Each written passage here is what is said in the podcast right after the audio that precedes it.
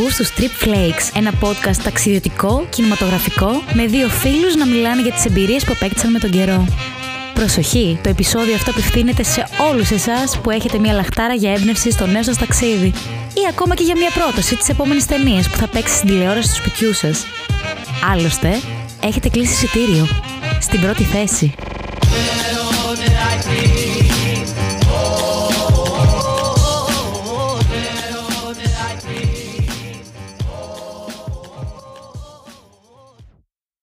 Λες σε αυτό το επεισόδιο θα είναι διαφορετικό. Διαφορετικό από την άποψη ότι θα μιλήσουμε για ένα ταξίδι που έγινε πρόσφατα και συγκεκριμένα στη Δυτική Γερμανία. Με τρένο. Πιο σύγχρονο και αγαπημένο. Αλλά πριν ξεκινήσουμε την περιπλάνηση στον πρώτο σταθμό μας, θέλουμε να σας πούμε την αιτία αυτού του ταξιδιού. Αιτία, λόγος, σκοπός, βαθύτερα αποθυμένα. Ή αλλιώς την αφορμή της αναχώρησής μας. Που λέτε, ξεκινήσαμε αυτό το ταξίδι με δύο αφορμές. Πρώτον, για να ταξιδέψουμε επιτέλους μαζί και εκτός Ελλάδος. Και δεύτερον, για να περιπλανηθούμε σε μέρη όπου ο καιρός θα ευνοούσε περισσότερο. Η Γερμανία λοιπόν φαινόταν η καταλληλότερη περίπτωση. Όταν το είπα αυτό σε φίλους και γνωστούς, με ρώτησαν το εξής. Πού πάει κανένα μήτρο στη Γερμανία καλοκαιριάτικα; Μα έχει εισιτήρια με 9 ευρώ. 9 ευρώ το άτομο. Ε, τι λέμε τώρα; Ε, καλά κάνατε και πήγατε. Όσο θες, πήγαινε έλα με το λεωφορείο στα φλογητά Χαλκιδικής. Πήγε τόσο. Έτσι νομίζω. Μόνο που η πτήση δεν έγινε από Ελλάδα. Αλλά από Αυστρία και συγκεκριμένα από Βιέννη. Αλλά όπως ο George Lucas ξεκίνησε με αυτό που έμελε να γίνει το Star Wars, επεισόδιο 4.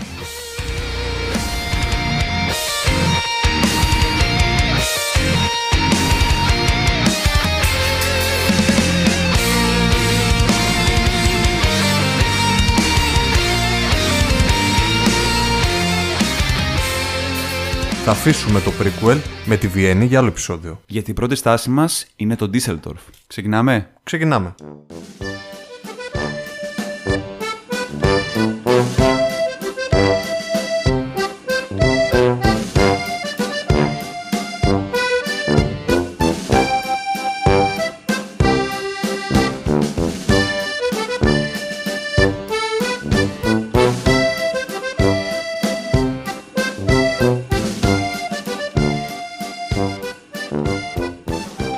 Έτοιμο.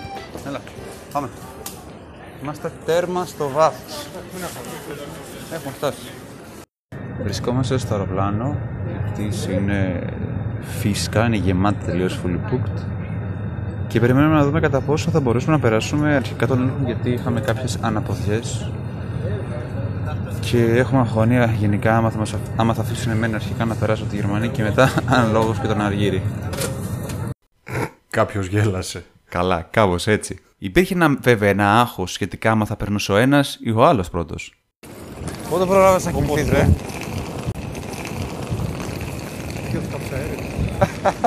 κρύο έχει όμως. Έχει κρύο. Έχει αρκετό κρύο. Εντάξει, οκ, φτάσαμε, φτάσαμε τουλάχιστον. Κάτσε να δούμε να περάσουμε από εδώ πέρα. Να δούμε τι θα χρειαστεί. Ω! Τελικά περάσαμε και οι δύο. Γιατί πολύ απλά ο έλεγχος ήταν σαν να πηγαίνεις στη Θεσσαλονίκη Ηράκλειο. Λάκα βγήκαμε χωρίς πρόβλημα. Ω! Ω! Άρα, κοίτα να δεις. Τίποτα, μια χαρά. Μια χαρά. Λοιπόν, πρέπει να δούμε πώς θα πάμε τώρα. Είναι απλά σαν να πήγαμε να ρωτήσουμε, θα γίνει έλεγχος; Και σε ρωτάνε, ποιος έλεγχος; Ποιος έλεγχος, παιδιά; Ε, παίρνει αγόρι μου. Μια χαρά είσαι. Μια να σε κόψω, 1,95. Τσεκάρε. περνάει, Και περνάει κανονικά. Βέβαια, για να κατέβεις από το αεροδρόμιο του Ντόρτμουντ στο σταθμό των τρένων, Υπήρχε μόνο μία επιλογή. Έχουμε φτάσει στον ε, σταθμό των τρένων στο Ντόρτμουντ. Καπάκι από το αεροδρόμιο. 9 ευρώ παρακαλώ. 9 ευρώ το εξωφρενικό ποσό. Καρφί όμως, ε, express. Ε, αυτό έλεγα. Express για να πάρουμε το τρένο για Düsseldorf. Το λεωφορείο το έλεγε still 90s. Θα το πούμε αυτό. Ακόμα και ο σταθμός είναι λίγο σαν να, έχει πέσει το, σαν να μην έχει πέσει ακόμα το τείχος. 9 ευρώ, παιδιά. Όσα δώσαμε για Βιέννη Dortmund. Που λέτε, αφού κάνουμε πρώτα ένα λάθος για να κόψουμε το εισιτήριο, Κόβουμε μετά το σωστό εισιτήριο. και ανεβαίνουμε στο λεωφοριάκι που πήγαινε express για το σταθμό των τρένων. Πολύ 90s λεωφοριάκι, να το πούμε αυτό. Πολύ 90s. Εμείς έχουμε και WiFi σε μερικά πλέον. Λένε τώρα. Ε, ναι, ναι. Αυτό δεν είχε WiFi. Όταν πήγες Γερμανία, αυτό δεν περίμενες όμως. Μπα. Μπα. Εκεί πέρα λίγο. Είχε μια, ήταν μια εξαίρεση στον κανόνα η αλήθεια είναι. Express και καρφί λοιπόν για το σταθμό των τρένων. Λοιπόν, κατεβαίνουμε, δεν λέμε να βάλουμε. Να, να φάμε κάτι, βρε αδερφέ. Να τσιμπήσουμε, ρε αδελφέ, ναι. Αλλά πριν, πριν να πάμε να φάμε, βλέπαμε κάτι φάτς τριγύρω, φάση ανίτα πάνια. Βας, βας, βας, ο Παρασκευάς, βας, βας, να το ξέρεις, βας, βας, βας, ο Παρασκευάς, βας, βας. Όταν τρώμε, μπαίνουμε στο τρένο για τον Ντίζελντορφ. Και όλος τυχαίως μπαίνουμε σε ένα βαγόνι το οποίο ήταν το βαγόνι της ησυχίας. Ruhe! Ruhe bitte! Ruhe! Ruhe bitte! Δεν μας ελέγξανε. Γιατί να σε ελέγξουνε; Δεν μας ελέγξανε. Είναι εδώ Για το Ελλάδα, είναι περίμενα. εδώ ρε να σε ελέγχουμε. Σε παρακαλώ. Ένα σύντομο ταξίδι γενικά από το Dortmund στο Düsseldorf και κατεβαίνουμε σε έναν πιο υπερσύγχρονο ναυτικό σταθμό. Αλλά όταν είσαι τώρα 12 παρά και ψάχνεις να βρεις το ξενοδοχείο σου σε μια ξένη πόλη, Όντας πτώμα, βγάζω το GPS μου και απλά με δείχνει στην απέναντι κατεύθυνση, στην αντίθετη. τον καθησυχάζω Τον βρίζω αυτό που μου το πρότεινα. και τελικά βρίσκουμε από την άλλη πλευρά ότι πρέπει να φύγουμε. Μόνο που είχε ένα. Το σοκάκι ήταν λίγο σκοτεινό. Σκοτεινά, μοχιασμένα και καταχωνιασμένα σοκάκια με μηδενικό κόσμο ή τις περισσότερες φορές περίεργες φάτσες. Το τουριστόμετρο πάνω μας είχε βαρέσει κόκκινο. Κάναμε μπαμ ότι είμαστε τουρίστες.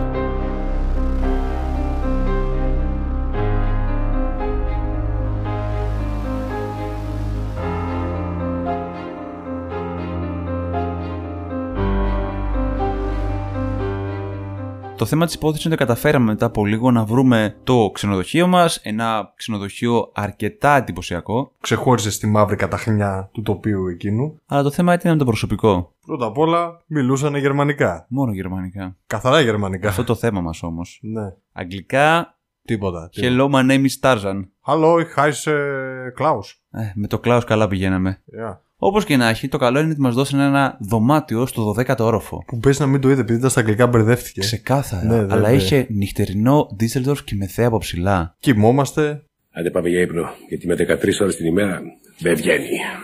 ξυπνάμε την επόμενη μέρα.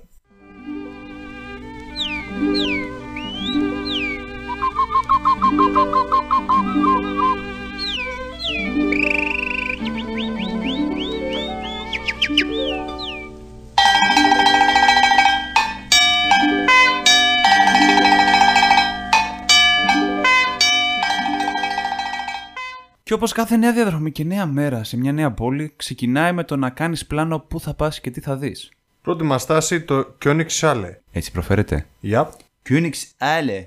Königshalle. Δηλαδή σημαίνει ο, ο δρόμος της Βασίλισσας. Του βασιλιά. König είναι ο βασιλιά. βασιλιά. Μέχρι το Königshalle δεν πολύ εντυπωσιαζόμασταν. Δεν συγκινούμασταν ιδιαίτερα. Η αλήθεια είναι ότι δεν μας έκανε και την καλύτερη εντύπωση, αλλά όταν είσαι κοντά στο σταθμό, αυτά παίρνεις. Και αυτό περιμένεις. Μέχρι που Βγήκαμε στο υπέροχο Königshalle, μια μεγάλη αστική λεωφόρο στο Düsseldorf, το οποίο είναι διαμορφωμένο με κανάλι, παρακαλώ. περνάει από εκεί το ποτάμι, Κατά μήκος αυτού βλέπεις γέφυρες, βλέπεις ποδήλατα, βλέπεις γενικά όμορφο κόσμο και πολλά μαγαζιά. το άγαλμα του Ποσειδώνα και από δίπλα βλέπεις το Hofgarten. Στο Hofgarten είναι η αλήθεια είναι ότι περπατήσαμε και το πρώτο πράγμα που είδα και με την ποσίτα είναι κάθε είδους πάπιας. Και επίσης πολύ κόσμο να κάθεται εκεί πέρα να ταΐζει τις πάπιες και να αράζει. Εντάξει, και εγώ άμα είχα περίσει ψωμί, ενώ για από κάτω με ταΐζετε τις πάπιες.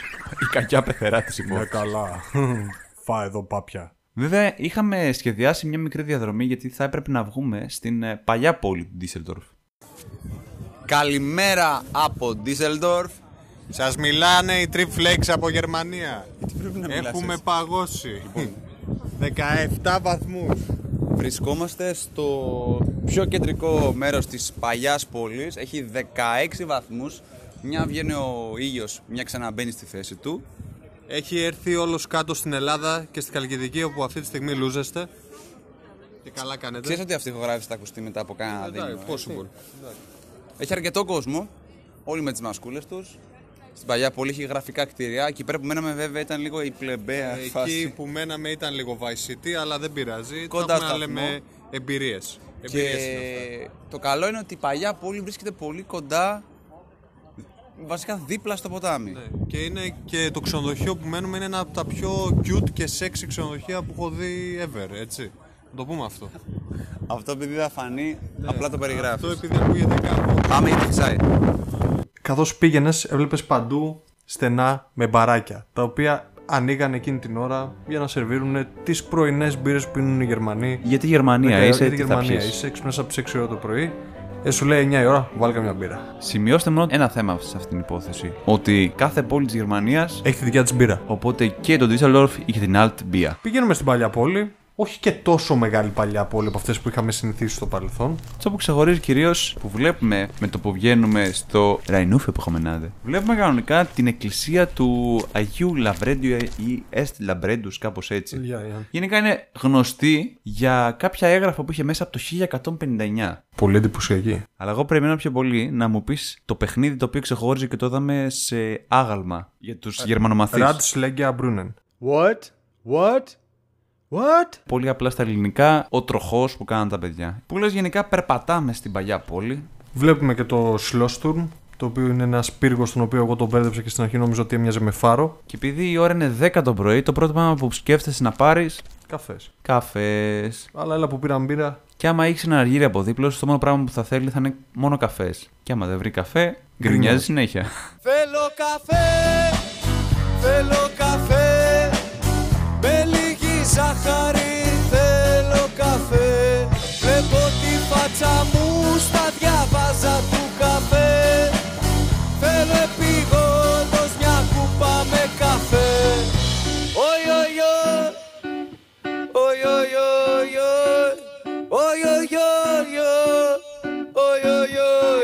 Βρίσκουμε καφέ, παίρνουμε στην άκρη, παίρνουμε και κάτι να τσιμπήσουμε. Και επειδή Γερμανία είσαι, θα πετύχουμε και περιστατικό. Ένα μεθυσμένο τύπο, 11 η ώρα το πρωί, Και να έχουν σκάσει άλλα τρία μπατσικά από δίπλα του. Τρία μπατσικά. τον οποίο τον έχουν ξαπλώσει κάτω στην κυριολεξία, μπρούμητα Και έχει μαζευτεί άλλος κόσμος και κοσμάκι. και παρακολουθεί. Βλέπουμε εμείς το θέαμα τρώγοντας Bratwurst, πρωινό γερμανικό κλασικό. Μαζί με καπουτσίνο. Το Ό,τι καλύτερο. Συνταγή να σε στείλει τουαλέτα. Αν έχεις θέμα με τη δυσκολιότητα, οι Triple Flakes σου έχουν τη λύση. Το τρώ και έφυγες. Φυσικά το επόμενο πράγμα που πρέπει να κάνεις με το που βρεθείς στο Düsseldorf είναι να βγεις στην προμενάδα επειδή έχουμε μπει από την παλιά πόλη. Η οποία είναι εκπληκτική. Στο βάθος βλέπεις και τους πύργους και σκέφτεσαι γιατί να με πλησιάσω ακόμα πιο κοντά. Και προχωράς, προχωράς, προχωράς. Προχωράς, προχωράς, προχωράς. Οπότε αφού βλέπουμε κανονικά το Rheinturme ή αλλιώ πώς το λέγανε, πύργος τηλεόρασης. Ναι, ο πύργος τηλεόρασης. Λέμε δεν πάμε προς τα εκεί πέρα. Αλλά το να ανεβείς να δεις τη θέα δεν μας έψινε. Άμα σε ψήνει εσένα, γιατί να μην πας κιόλας; Να το κάνεις. Πιο πολύ όμως αυτό που μας τράβηξε την προσοχή ήταν ε, μια περιοχή που λεγόταν Medienhafen. Γιατί μάλλον ήταν η σύγχρονη, η σύγχρονη πόλη, ας πούμε. Είχε πιο πολύ αρχιτεκτονική ιδιαίτερη που θύμιζε κάτι που μου είχες πει εσύ ο ίδιος. Είχε δύο κτίρια σε, κάποια, σε ένα σημείο του Medienhafen. Και είχε μια μαρίνα με παλιά και σύγχρονα σκάφη. Εκεί μάλλον ε, αφήνουν οι Γερμανοί τα σκάφη τους στο Ρήνο. Ε, σαν την Μαρίνα Ρετσού Καλαμαριάς δεν είναι όμως. Σαν την καλλιτεχνική δεν έχει. Αλλά τέλος πάντων αυτοί το Ρήνο έχουν, αυτό έχουν, αυτό εμπιστεύονται, το αφήνουν εκεί πέρα. Εμείς κάναμε τη βόλτα μας, είδαμε κανονικά τα κτίρια που σημειώσει κάποιος. Επίσης είχαν κάποιες υπέροχες γέφυρες που μπορούσε να περάσεις ακριβώς απέναντι την άλλη πλευρά, στην παλιά πόλη και το σύγχρονο κομμάτι της. Παλιά πόλη εκεί που είναι ο πύργος, ο πύργος του παλατιού, ήταν χτισμένο παλάτι εκεί. Αυτό δεν το Και θυμάμαι. έγινε μια καταστροφή και μόνο αυτό διασώθηκε. Αλλά κάτι που δεν περιμέναμε σε αυτό το ταξίδι είναι ότι σε κάθε πόλη της Γερμανίας είχαμε από έναν γνωστό. Και τον πήραμε τηλέφωνο. Γιατί μπορεί να έχεις να δεις τον άλλον 5 χρόνια. Έξι. 6. Ευχαριστώ για τη διόρθωση. Ναι. Το Γιάννη λοιπόν είχα να τον δω 6 χρόνια. Ήταν συμφιλητή μου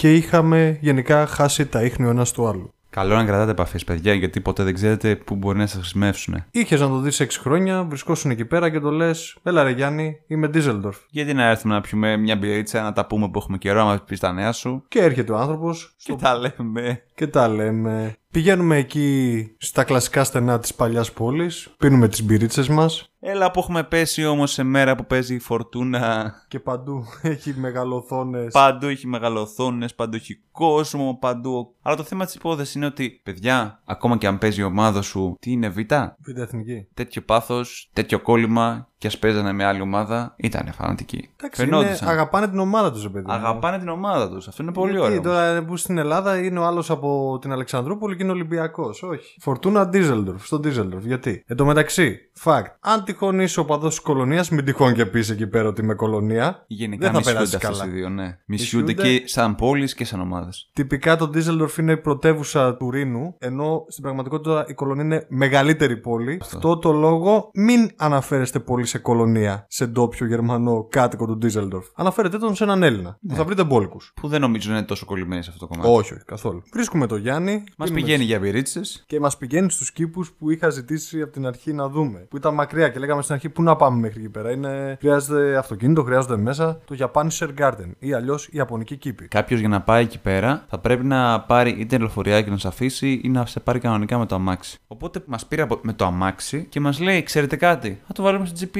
Μπορεί να μην θυμάμαι που είναι, αλλά θα το βρούμε. Και πήραμε κάρφι για North Park. Fact. Στη Γερμανία, όταν θες να παρκάρεις, όπου και αν το παρκάρεις και στο κέντρο, πρέπει να πληρώσεις. Αλλά ο Έλληνας πάντα θα βρίσκει το μέσο. Πατέντα. Πρέπει να πληρώσεις μέχρι τις 8. Μετά τις 8 είναι τζάμπα. Οπότε κάναμε βόλτες μέχρι να περάσει. Μέχρι να περάσει η ώρα Αυτό. και να μπορεί μετά να το παρκάρει τζάμπα. Πηγαίνουμε και στο North Garden, βλέπουμε τους κήπους, πάλι εντυπωσιαζόμαστε. Και καταλήγουμε στο πιο εντυπωσιακό κομμάτι που ήταν η Ιαπωνική κήπη. Cosplay παντού, άτομα. Άμα είστε κολλημένοι με Naruto και, και οτιδήποτε άλλο σε κατάλληλο άνιμε, μέρος. Πάντα ήταν εκεί. γεμάτο. Του λέω ρε Γιάννη, θέλω κάτι ελληνικό ρε παιδί μου. Ακούω εδώ έχει 20.000 Έλληνες. Με λέει θα σε πάω σε ελληνική. Υπάρχει εδώ ολόκληρο στενό με ελληνικά. Να σημειωθεί εδώ πέρα, γιατί όπως είπαμε η Βιέννη είναι για άλλο επεισόδιο, ο Αργύρης βρισκόταν για ένα μήνα σχεδόν χωρίς φρέντο εσπρέσο. Με πηγαίνει η καφετέρια, το Κάλλα. Ήταν πολύ καλτ. Γενικά ήταν ένας δρόμος γεμάτο με ελληνικά μαγαζιά. Είχαμε κάλας, το Βυζάντιο και φυσικά. Σούλα. η Ήδη σούλα με βαπτίσεων. τα είδη βαπτίσεων και τα γαμήλια. Σούλα. Να μ' ακούς. Πολύ κολόπεδο Κυριάκος. Και βλέπουμε και τη Σούλα και λέω εδώ είμαστε. Εν τω μεταξύ, Εδώ είναι ο δρόμος του Αργύρη. Εδώ θέλω να κάτσω. Με, αφήστε με εδώ. Δεν με εντυπωσίασε, ξέρεις τι άλτσατ και ιστορίες Σούλα. Δεν θα μείνουμε στι λεπτομέρειες που καθίσαμε πιούμε καφέ. Θα μείνουμε σε ένα βασικό. Αφού τελειώνουμε τον καφέ μας και φεύγουμε κανονικά σαν άνθρωποι, Πίστευα ότι στη Βιέννη ένιωσα σε κάποια φάση ότι είμαι Ελλάδα. Όχι. Στο Ντίζελντορφ έκατσα, ήπια φρέντο εσπρέσο και στο τέλος χαιρέτησα το παιδί που με σέρβιρε. Αν αυτό δεν είναι πιο πολύ Ελλάδα, τι είναι; Το είχε ξεχάσει ένα μήνα και σου λέει: Εδώ είναι το περιβάλλον μου. Εδώ θα αντιδράσω. Βασικά κατάλαβες πότε κατάλαβα ότι είναι το περιβάλλον μου. Όταν μου σερβίρανε κανάτα με νερό. Εκεί λέω Και εντάξει. λες: Αυτή δική μας Αυτή η δική μας είναι. Εν τω μεταξύ έβλεπες μόνο Έλληνες. Άντε να έβλεπε κανένα δύο Γερμανοί. Όσοι πίναν άλλη μπύρα ήταν Γερμανοί. Αυτοί που πίνανε φραπέ και φρέντο εσπρέσο ήταν Έλληνες.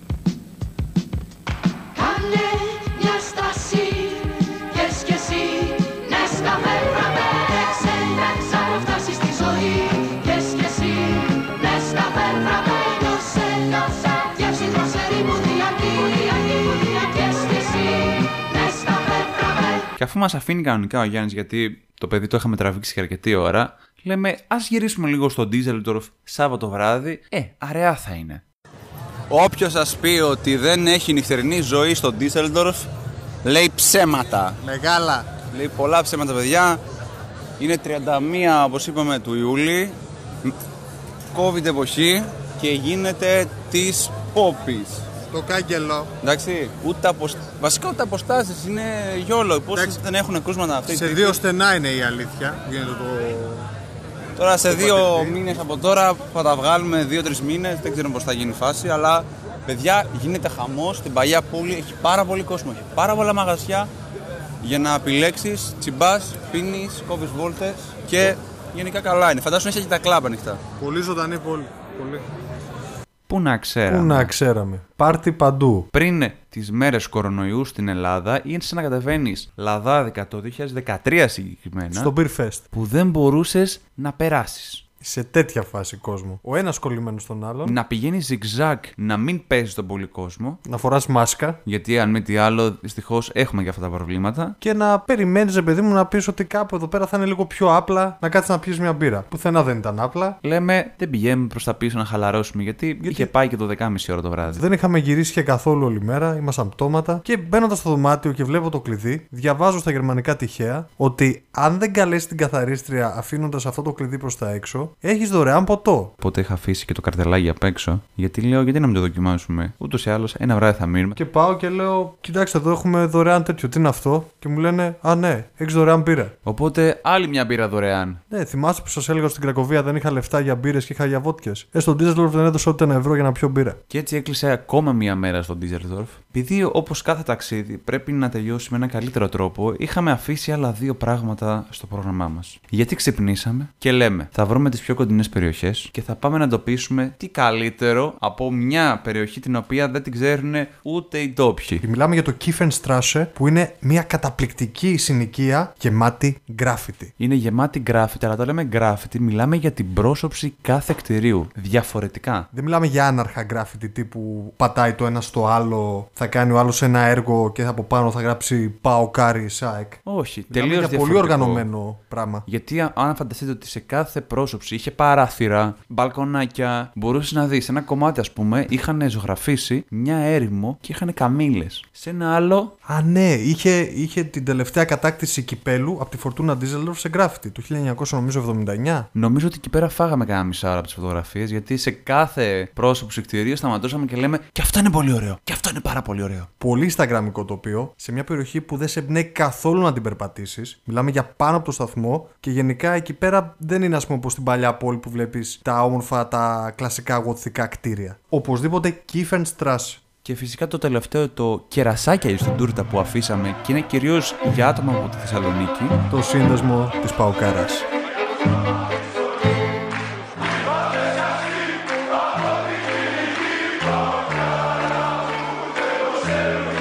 Ποιο είναι το αγαπημένο κομμάτι από αυτή την πόλη για σένα; Αναμφίβολα το Ράινούφα Προμενάντε, διότι εκεί πέρα ήταν σαν την παραλιακή, ας πούμε, σκεφτείτε την παραλιακή της Θεσσαλονίκης στο Ρήνο. Απλά, ωραία κτίρια και γενικά περατζάδα. Μ' άρεσε πολύ. Και επίσης η ζωντάνια της πόλης μου κάνει τρελή εντύπωση. Εσένα ποιο ήταν το αγαπημένο σου σημείο; Θα προσπαθήσω πάλι να το προφέρω, αλλά θα έλεγα το Koenigshalle. Άλλη. Πιο πολύ γιατί ήταν το κομμάτι που διαφοροποιήθηκε από τη μοντίλα που είδαμε στην αρχή. Και επίσης θα ήταν μο- μια πολύ καλή πρόταση αν μπορούσαμε να είχαμε κάτι αντίστοιχο στην Ελλάδα. Και να έχεις διάφορα μαγαζάκια και να περπατάει ο κόσμος κατά μήκος του ποταμού και να έχει τα μαγαζιά και να ψωνίζει. Ξέρετε τι τρομερό θα ήταν. Ε, ναι, εντάξει.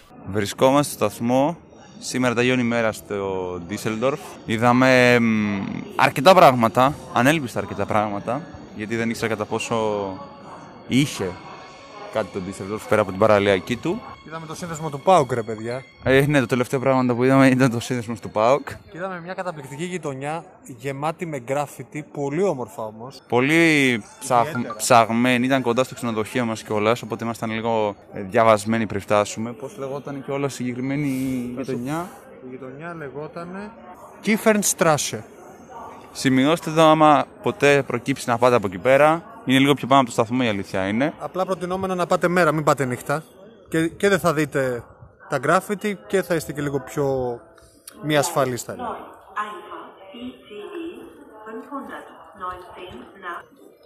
Και σε αυτό το σημείο τελειώνει το ταξίδι στο Düsseldorf.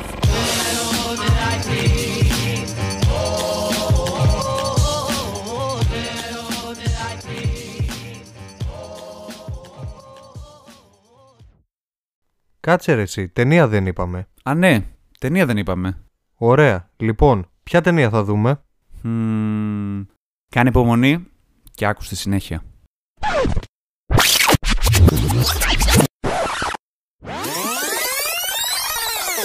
Και που λέτε για κάποιον ο οποίος μπορεί να ακούει για πρώτη φορά εμάς, τους Trippy Flakes, έχουμε ένα κλασικό μοτίβο που ακολουθούμε. Μετά τον προορισμό που έχουμε επιλέξει να αναλύσουμε, θέλουμε πάρα πολύ να ταξιδέψουμε μέσα από μια ταινία. Υπάρχουν διάφορες ταινίες, μπορεί να είναι ταξιδιωτικές, κάποιες άλλες που μπορεί να σε ταξιδέψουν σε μέρη. Μια από αυτή είναι και η σημερινή που έχουμε επιλέξει. Η οποία ονομάζεται What We Did on Our Holiday. Ή εν ελληνιστή, τι κάναμε στις διακοπές μας. Τι έκανες για κοπές σου χάρη και τα λοιπά και τα λοιπά. Είναι μια ταινία του 2014, βρετανικής παραγωγής και θα τη χαρακτήριζα ως δραμεντή διότι δεν είναι ούτε κομμωδία ούτε μια ξεκάθαρη κοινωνική ταινία, είναι μια μίξη. Ανάμεσα στο cast γενικά τ- που ξεχωρίζει για αυτούς που βλέπουν πιο πολλές ταινίες είναι η Rosamund Pike, άμα έχετε δει το Gone Girl, ήταν ε, η ξανθιά που έψαχνε κανονικά ο Ben Affleck και επίσης ο David Tennant, αν πάλι βλέπατε Doctor Who. Ή στη Jessica Jones τον κακό. Γενικά ο David Tennant είναι γνωστή φυσιογνωμία. Ε, εντάξει, γι' αυτό είναι και ηθοποιός άλλωστε, να έχει και μια ποικιλία, όχι ένα μοτίβο, safe zone. Τέλος πάντων, η ταινία ξεκινάει από την Αγγλία και μας ταξιδεύει στα Highlands. Ανεβαίνω δηλαδή από το Λονδίνο νομίζω. Ναι, πρέπει να είναι Λονδίνο, ναι, έχεις δίκιο. Από το Λονδίνο στην περιοχή το Highlands προς τα πάνω, προς τις, ε, το Three Sisters συγκεκριμένα που έχουν όλα τα, τα locks, τις λίμνες δηλαδή. Κατά Καταπληκτικά τοπία, τα οποία μας τα δείχνει από την αρχή η ταινία, φανταστικές εικόνες και σου δίνει και ένα κινητήριο έναυσμα να επισκεφτεί και αυτά τα μέρη. Εγώ προσωπικά που δεν έχω πάει Highlands, η ταινία μου έδωσε ένα έξτρα κίνητρο να θέλω να ταξιδέψω εκεί πέρα. Η πλοκή έχει να κάνει με μια οικογένεια όπου αποφασίζουν οι δύο, οι δύο γονείς οι οποίοι έχουν χωρίσει μεταξύ τους να ενωθούν ξανά έτσι ώστε να ταξιδέψουν στα Highlands και να επισκεφθούν τον πατέρα του, του Tenant υποτίθεται, τον οποίο παίζει ο Billy Connolly, για τα 75 γενέθλιά του και επίσης για να του κάνουν ε, έμεσος πλην σαφώς μια έκπληξη με τη δικιά τους παρουσία. Το θέμα της υπόθεσης είναι ότι υπάρχει ένα μυστικό μεταξύ τους καθώς οι δύο γονείς έχουν χωρίσει λόγω προσωπικών ε, διαφορών, αλλά. Ε, είναι σε διάσταση. Σε διάσταση, ναι. Αλλά δεν θέλουν να το αναφέρουν στον πατέρα γιατί έχει καρκίνο. Είναι έτσι ακριβώς όπως το είπες. Και γι' αυτό και δεν θέλουν να το στενοχωρήσουν και θέλουν να πάνε όλοι μαζί οικογενειακά και να τον κάνουν να αισθανθεί και καλύτερα. Ο οποίος είναι και ένας άνθρωπος που βρίσκεται και στη δύση της ζωής του, αναζητάει πράγματα, κάνει και ανασκόπηση της ζωής του. Είναι ουσιαστικά αυτός ο παππούλ που σου διηγείται ιστορίες. Αυτός είναι στην ταινία. Και η χαρά της ζωής του είναι τα εγγόνια του. Και φαίνεται αυτό και με το μεγαλύτερο εγγόνο που έχει, ο αδελφός του Τέναντ στην ταινία. Έχει ένα παιδί και αυτός. Γενικά το δείχνει στην ταινία, τη σχέση παππού και εγγονού. Αυτό γενικά που μας έκανε πιο πολύ ιδιαίτερη εντύπωση είναι η διαδρομή, οι μεγάλες λήψεις πάνω από τα logs των ε, Highlands. Να σημειώσω εδώ πέρα κιόλας όμως ότι οι συγκεκριμένες εικόνες για κάποιον ο οποίος μπορεί να γοητευτεί από τις ζεστές, ε, από τη ζέστη που μπορεί να δείχνει, κατά πάσα πιθανότητα έχουν ε, τραβηχθεί κάπου μεταξύ Ιούλιο με Αύγουστο. Από Σεπτέμβριο και Οκτώβριο και μετά μόνο... Και κρύο. Μουντίλα και σύννεφα βλέπεις εκεί πέρα. Ε, προφανώς, γι' αυτό λέγεται και η ταινία τι κάναμε στις διακοπές μας. Μάλλον πήγα και οι δύο οι πρωταγωνιστές εκεί το καλοκαίρι. Ε, καλά, και εμείς για αυτόν τον λόγο κιόλας το επιλέγουμε, γιατί λέμε θα το συνδέσουμε με τις δικές μας διακοπές. Ε, ναι, μόνο που σε εμάς εκεί στη Γερμανία ήταν ε, μουντά.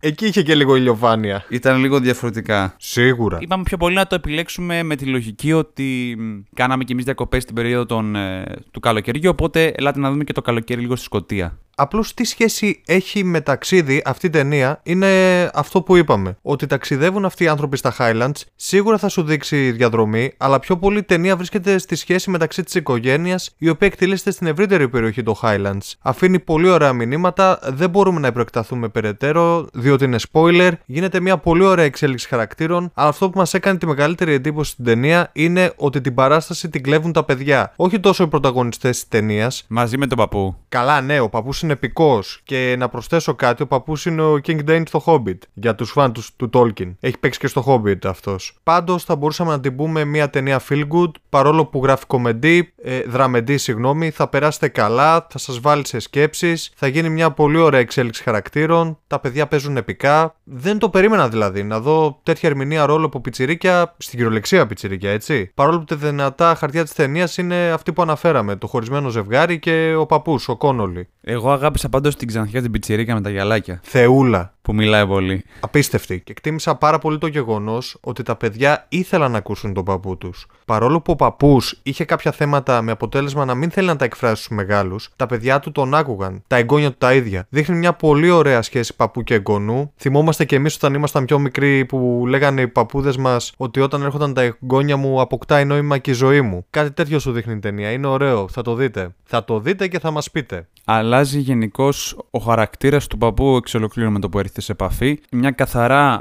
θα το λέγαμε κιόλας, οικογενειακή ταινία. Έχει κάποια ιδιαίτερα στοιχεία, αλλά αυτό φυσικά που θα τραβήξει τους ταξιδιώτες της υπόθεσης κιόλα είναι οι υπέροχες λήψεις πάνω από τις λίμνες των Highlands, η εξοχή και επίσης το γεγονός ότι έχουν επιλέξει φωτεινά τοπία για να δείξουν την φωτεινή και πιο κομική πλευρά της υπόθεσης, μέχρι που κάποια στιγμή, δεν μιλάμε φυσικά για να μην κάνουμε spoilers σε αυτό το σημείο, που αλλάζει και λίγο σκοτεινιάζει το τοπίο και βλέπεις και λίγο την αληθινή, τα- ε, την αληθινή Σκωτία. Που είναι ωραίο σκηνοθετικό τρικ αυτό. Και σαν πιτσιρίκια, μας θύμισε αυτό που πηγαίναμε στο εξοχικό ή στο χωριό να δούμε τους παππούδες μας ως πιτσιρίκια. Εμένα αυτό μου θύμισε. Ε, Εμένα ο παππούς μου δεν είχε τέτοιο σπίτι πάντως.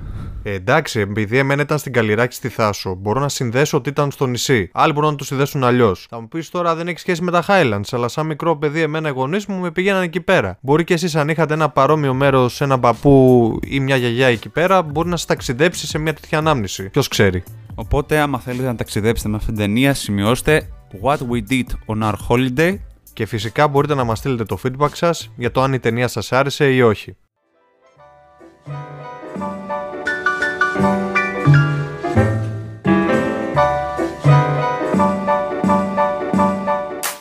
Μπορεί να κάνουμε αυτό το podcast για να βγάλουμε γούστα εμείς, αλλά και για να ταξιδέψετε κι εσείς μαζί μας. Γιατί όχι να μην βάλετε την πόλη ή ακόμα και την ταινία που αναφέραμε στη λίστα σας. Γι' αυτό, αν σας άρεσε το επεισόδιο, Κάντε γραφή σε όποια πλατφόρμα ακούτε το podcast μας. Spotify, Apple Podcast, Google Podcast, Cashbox και μοιραστείτε το με τους φίλους σας και τους γνωστούς σας. Για να ταξιδέψουν και αυτοί. Ε, μην είστε χαραμοφάιδες. Συνεχίζουμε τα ταξίδια μας στο επόμενο επεισόδιο.